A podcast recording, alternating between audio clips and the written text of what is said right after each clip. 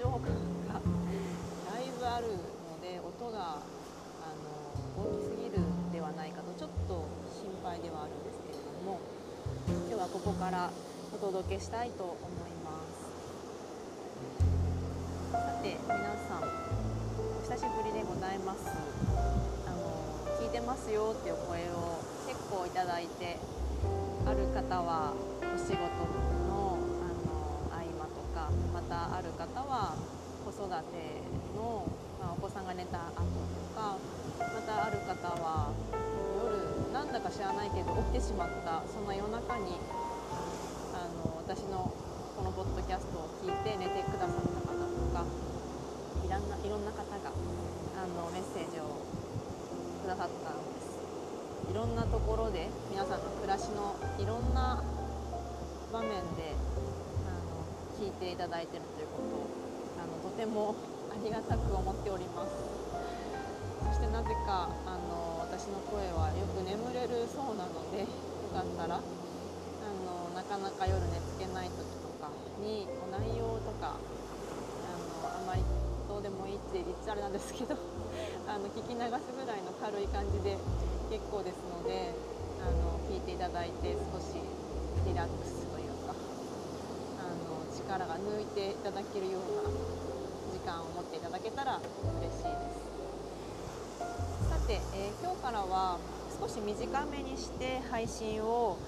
あの少し頻度を上げていきたいなと思っています。というのはあの、まあ、ちょっと私の方も先月忙しかったんですが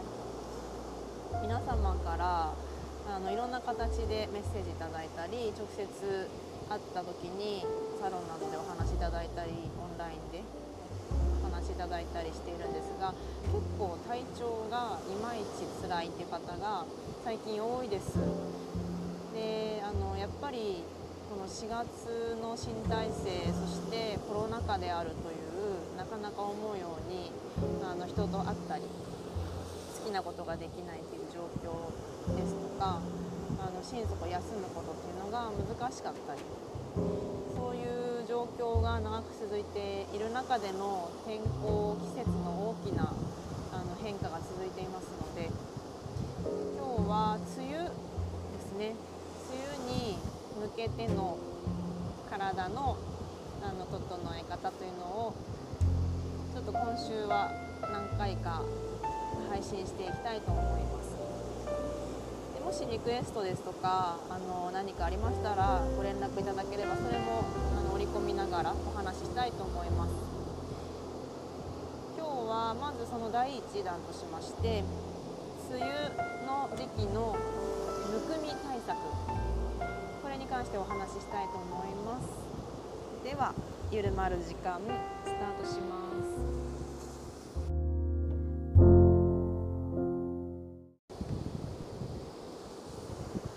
改めましてエミです、えーこのポッドキャストでは私が、えーボディマッサージこれはオイルを使った、えーニューヨークでのスウェディッシュマッサージやディープティッシュマッサージと呼ばれる筋肉に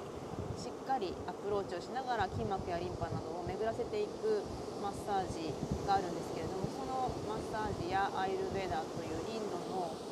え伝統医学考えやヨガの考えを、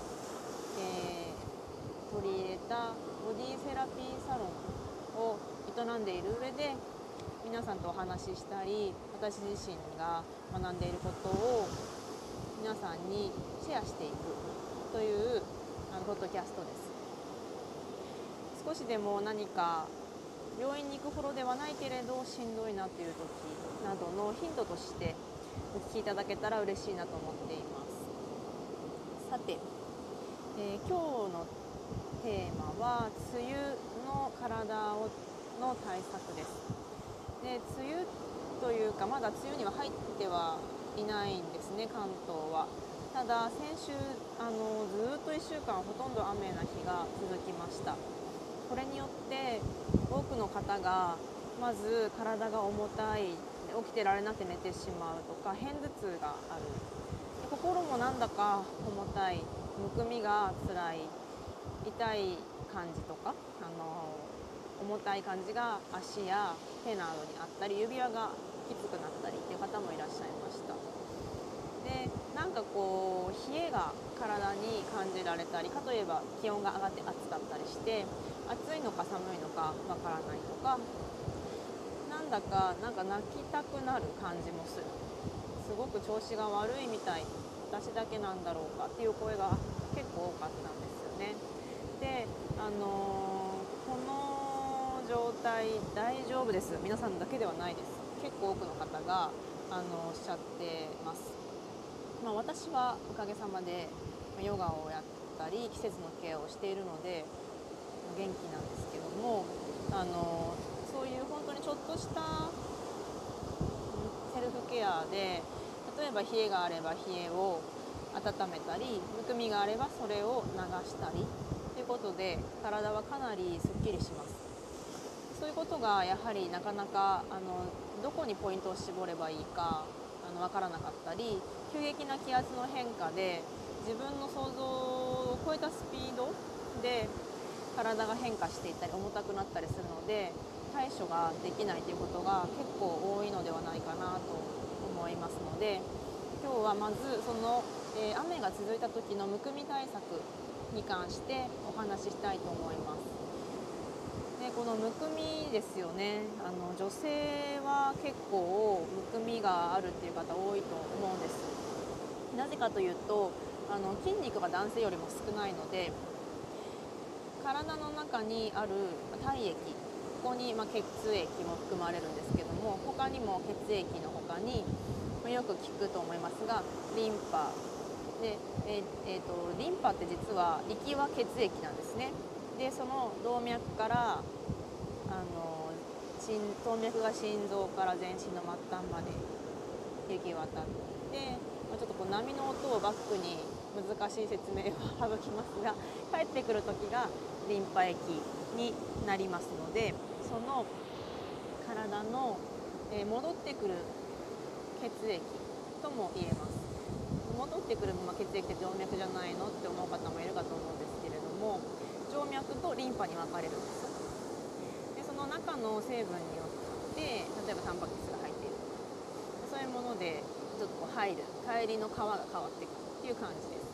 でこの帰りの道っていうのが行きは心臓のポンプがあるんです。けど帰りは筋肉のポンプで特にふくらはぎなどから。で帰ってきますのでどうしても筋量が少ない女性は末端にその血液から出た、まあ、体の中の体液水分ですね、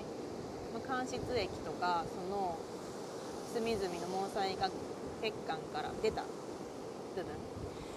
そのいろいろな例えば関節の間にも水ってありますし脳の中にも水ってありますし骨の中にも筋肉にも水はあるんですがあのそういう、ま細胞の中にもあるんですけど、まあ、細かく言うといろいろあるんですが脳脊髄液とか。ただその、えー、ざっくり言うと行き道心臓から全身へ行くのが酸素と栄養を乗せた動脈。帰り道末端から心臓に帰ってくるのが二酸化炭素と老廃物を乗せた静脈。そしてリンパです。でなんか静脈とリンパって帰り2種類もあるのでいっぱい帰ってきてくれそうな感じはするんですけどなぜポンプが心臓みたいに強いものがないのでむくみがたまりやすい。っていうことですね。であのー、まあ、このこれがむくみの原理なんですけれどもま私たちは筋肉や、まあ、マッサージの種類によって違いますがあの例えばツボにアピールアプローチしてアピールじゃないですね。アプローチしてで血液をあの血流を良くするとかあの骨を歪みを少なくして血流を良くするとかあのオイルをたくさん塗布することで血流を良くするとかいろんな療法があるんですけれどもとにかく血流を巡らせるということ体の中の水の周りを良くするということがとても大切ですし体の楽さ気持ちよさ軽やかさにもあの速攻で直結してきます。それくらい例えばあの水が溜まれば重たくなるしそのむくんだ状態ですね。むくみがマッサージなどですっきりすれば気持ちも軽くなる。体が軽くなりますのでっていうことが起きてきます。じゃああのどういうふうにそれをすればいいのっていうことなんですけれども、まあ、いろんな方法ありますがまず、まあ、一番早いのは温めることです。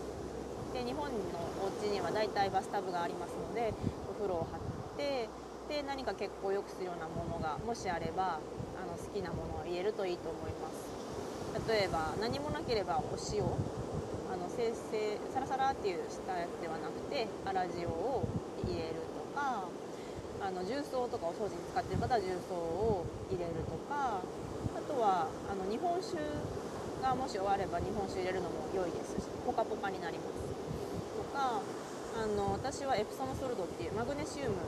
を入れてるんですけどこれはあの実はソルトっていう塩ではないんですがあの体の中にミネラルを経費で補給するとも言われていますし筋肉痛とか筋疲労が楽になるんですね。デトックス効果もあるなっていうあの説もありますがそれを入れたり炭酸タブレットを入れたりしています。まあ何でもあの好きなもので良いと思います。好きな香りの好きなあの発酵するとかしないとかあの乳白色になるとか。なんかいろんな入浴剤ありますので好きなものを試してみられるといいと思います。温めると筋肉が柔らかくほぐれますので筋肉の中にある血流血管が巡りやすくなり全身のこわばったところこわばったところっていうのは冷えてて固まり気味で血行が悪いのでその隅々のこわばりをほぐし温め血行を良くしてそして全身の巡りが良くなりやすくなり酸素栄養分が供給されやすく二酸化炭素老廃物が回収しやすくなるので体の疲労物質なども回収されて体が楽になってきたり。筋肉が緩むと副交感神経があの働いてきますのでリラックスしたり呼吸が深くなったり心も落ち着いてきます。あとはあの体を温めるものがあのどうしななんというかすごく冷えているなと体が感じる時などであれば例えば長雨でちょっと濡れちゃったとか気温が低いことが続いたとか冷たい風に長く当たったとかそういう時は何か体を温めるものを食べたり飲んだりするということもおすすめです。簡単にお家にあるものはやはり生姜ですね。で生姜を、まあ、ドライのパウダーでもすりおろしたものでもスライスでもいいですし少し料理に入れてもいいと思うんですが消化を促進するというあの役割もありますのでお料理に使ったりお茶にあの入れたりあとはあの何かすりおろしてチャイみたいにあのミルクティーしたりとかそういうのもいいかもしれません。ちなみに私はこのしばらくあの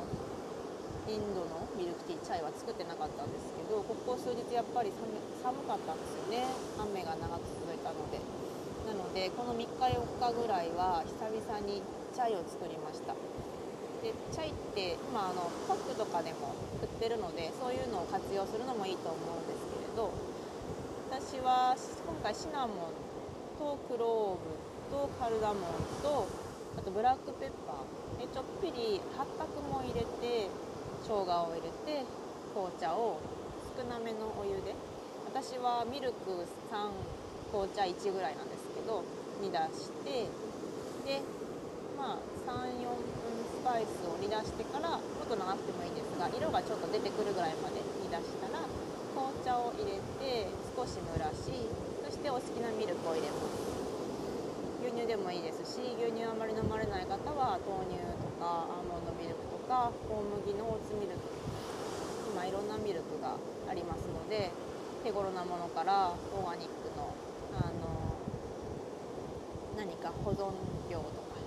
あの入ってないような安定剤とか入ってないようなものを選ばれるっていうのもあのお好みでいろいろ選ばれるといいかなと思います、まあ、こんなチャイレシピチャレンジしてみてもいいかもしれません。はい、あとはあの季節の薬味。体を温めるものとしてはあのこの時期にそんなにたくさん取ることはもしかしたら少ないかもしれないんですがブラックペッパーとかあの少しの唐辛子とかあとはそのこの時期長雨になると結構胃に負担がかかると胃の調子が少し落ちてくるとあの東洋医学では言われてますので消化を促進してあげるということも大事です。体を温めつ消化を促進してくれる生姜ブラックペッパー唐辛子。あとは、まあ、今あのお話ししたシナモンも少量であればあのいいと思います。毎日たくさん使うのはこの時期は。そんなにはあのもう結構暑い日もあるのでそれほどあのシナモンもの大好きな方毎日食べ過ぎちゃうこともあるかもしれないのでちょっと時々がいいかと思いますけど時々使うと良いんじゃないでしょうかあと消化促進の点で言うと山椒とかわさびとかこの時期結構出てきますよね。季節の。山菜とかでもあのちょっとこう消化促進系のものネギっぽいものですねもあったりしますのでそういうものを少し刻んで添えるとかかけるとかされたりにんにくとかそういうのも良いかと思います。でちなみにアイルベーダーの方ではギーっていう牛から取れたあのもので作るあのオイルがあります。これは最近よくかちょっといいスーパーとかだと売ってたりしますが消化力を高めて消化を促進してくれると言われるのでちょっと胃が弱い方とかもし味がお好みに合えば使ってみてください。なんかこう浸しとかあえたりするのにも使ったりパンに塗ったりミルクに入れたりしたり使うして使えます。ちなみに私はギーはあんまり味が得意では実はなくて使ってないですけれどもしあのそれを好みなのでお好きな方は使ってみるのもおすすめです。はい、そしてあのむくみ対策に一番あの何も準備もなくできるのはやっぱり足を動かすことです。特に足末端にそのむくみ血流ですね。そのリンパに入る前の段階のものたまりやすいです。座り仕事で座り時間が長い方立ち仕事で立ってる時間が長い方足がパンパンになってきたりしますのでもう疲れた時は壁などソファーなどに足を上げて立てかけて少し3分5分はーってリラックスしてただ横たわるというのもおすすめです。でもし余裕があれば簡単なヨガのポーズをしてみたりふくらはぎを動かす膝を曲げてかかとを蹴ってとか天井にかかと蹴り上げてみるとか天井に向けて腰が痛くなければ自転車こぎしてみるとかそういうのも良いかもしれません。でもしそのいろいろと例えば膝が痛いとか股関節が痛いとか痛みがあってなかなかそういう運動はちょっとっていう方はやっぱり温めて少しこう体がほぐれた状態にしてからゆっくりあのストレッチしたりされると良いと思います。で筋肉を例えばあの足のかかとを蹴ったり甲を伸ばしたりするだけでも足全体の筋肉を使いますのでたくさんあの痛いストレッチをぎゅうぎゅうする必要はないです。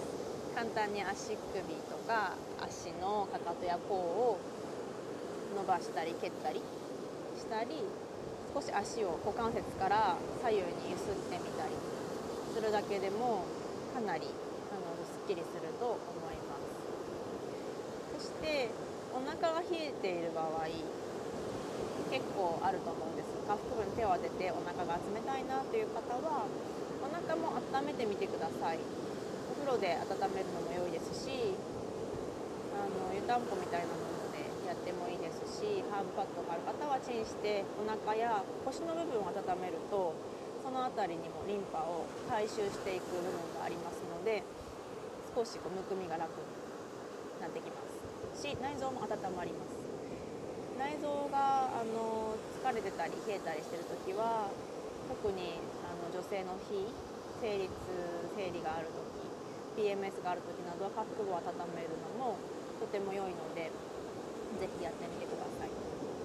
特に、えー、このコロナの影響ストレスがやはり結構我慢しすぎてて溜まってる方もいらっしゃるかと思うんですね。でそのストレスがある中ですごく気候が変わってあの体が自律神経がバランスを取ろうとしているのでストレスがかかっていてで自律神経も乱れやすくなるとその、えー、視床下部というところからホルモンバランスと,、えーと、自律神経両方司っていますのでホルモンバランスも乱れやすくなるんですよ。ですのでそのホルモンバランスの乱れが最近ひどい PMS がひどいっていう方は特に早めにあの温めたり。どうしても辛い場合は何かサプリメントを取ると良いと思います。ちなみに私は、えー、20代の頃から結構 PMS が辛かったタイプです。熱がすごく出てしまったり8度ぐらい。体がだるかったりとかしてて長い間5年ぐらいはずっと8度ぐらい出ちゃっていたんですけどあの最近だいぶもうほとんど元気ですがノバスコシアオーガニックスさんという私のサロンでも愛用させていただいている全てオーガニック原料で作られたサプリメントのメーカーさんがあるんですがそこのウーマンズリバランスというものの中にアイルベーダーのハーブでドクターのカウンセリングなどでもその生理婦人科系の何かお悩みがある方に必ず処方されるシャタバリーというハーブが入っているサプリメントがあります。これを私は飲み始めてから本当に楽になってあの PMS の症状がかなりかなり減ってきましたのでもちろん PMS の症状ってそのホルモンバランスをその乱れやすい原因というのがいくつか重なった時に出てくるものでもありますしそのご自身の体質でもあります。すごくこういろんな要因があるのであの一つではないですね。サプリを飲んだから必ず改善するというわけではないかもしれないですがサプリを飲みながらストレスを減らしたり温めたり食事のバランスも気をつけたり自分が気持ちいいなとかあのすごく心地よいなと思う時間を作ったり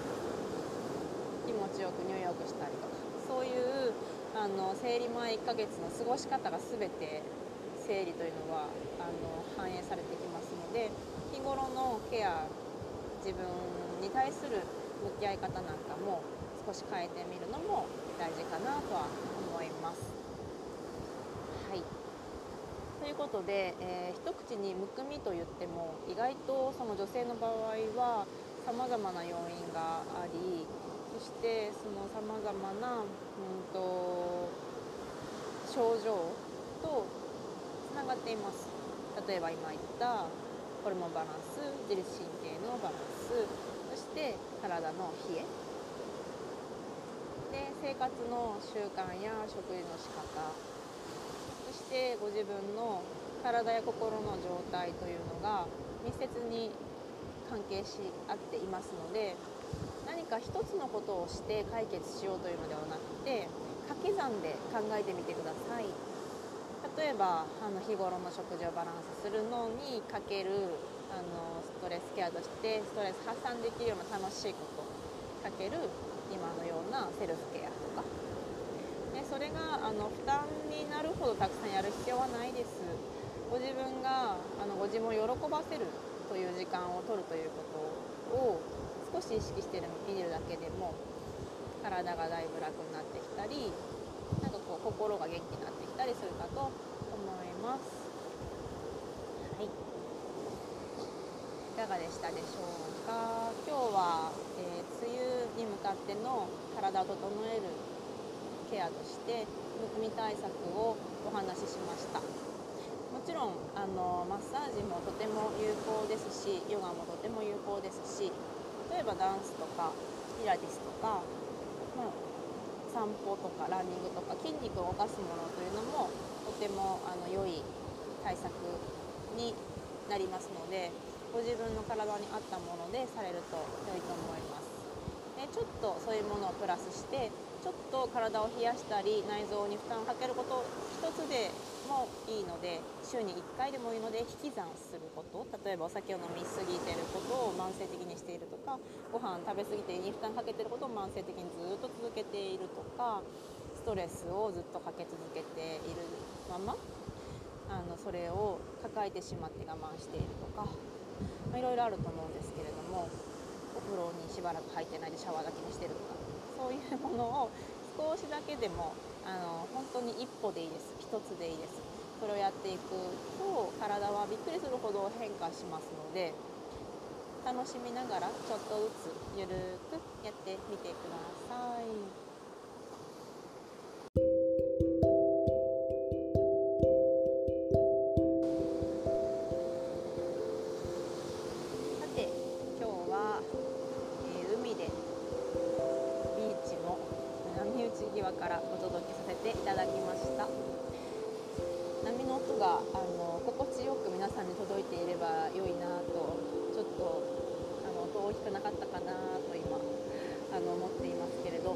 でしたでしょうか？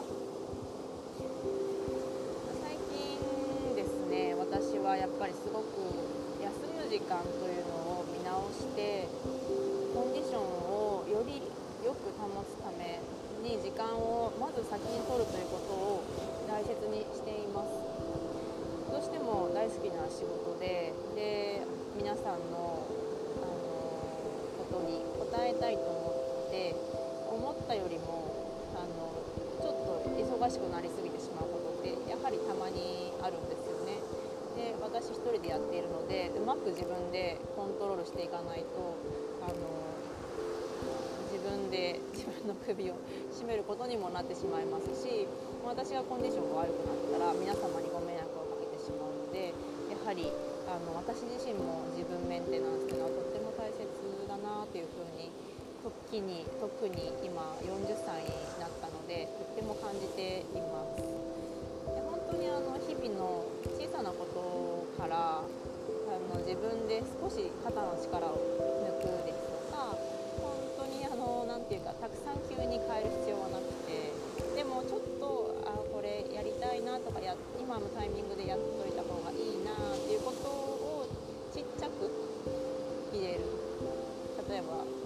最近あの生理系のバランスを整えるアロマを使ったマッサージを時々ではなく毎日するように心がけています。ラベンダーとかゼラニウムとかクラリセイスとか、えー、パルマローザとかその辺をあの使ったりして自分をリラックスさせる時間をちゃんととる。これあの皆さんにマッサージしてるけれど自分のマッサージって実は毎日やってなかったりしてたんですよ。なのであのちゃんとその時間をとってそのそわそわ感とか冷えとかホルモンバランスなんかをバランスさせる時間を積極的にとっています。あとはあの最近ですね私はシエスタ制度を導入しました、まあ、もちろん毎日はできないんですけど朝のレッスンが6時ですとか7時ですとか結構朝早いんですよね。でそこからトリートメントの方が10時くらいと午後に入ってあのいるようなスケジュールを組んでいるんですがあのランチを食べる時間がなく前は仕事してたりしたんですけど今はやはりランチをちゃんと食べてその後昼寝までしようということで2時間ぐらい、のシエスタタイム。できる限りとっています。そしてこういうふうにお休みをしてでデジタルデトックスする時間。スマホをオフにしパソコンをオフにしてそして砂の上とか自然の中でリラックスするっていう時間。もちろんできる範囲が今限られてはいますけどあのそういう時間をなるべく週に数回取るようにもぜひあの今日の夜もしくは週末はほんの少しでもあの緩まる時間を過ごしてみてください。ではまた次回最後までお聴きくださりありがとうございました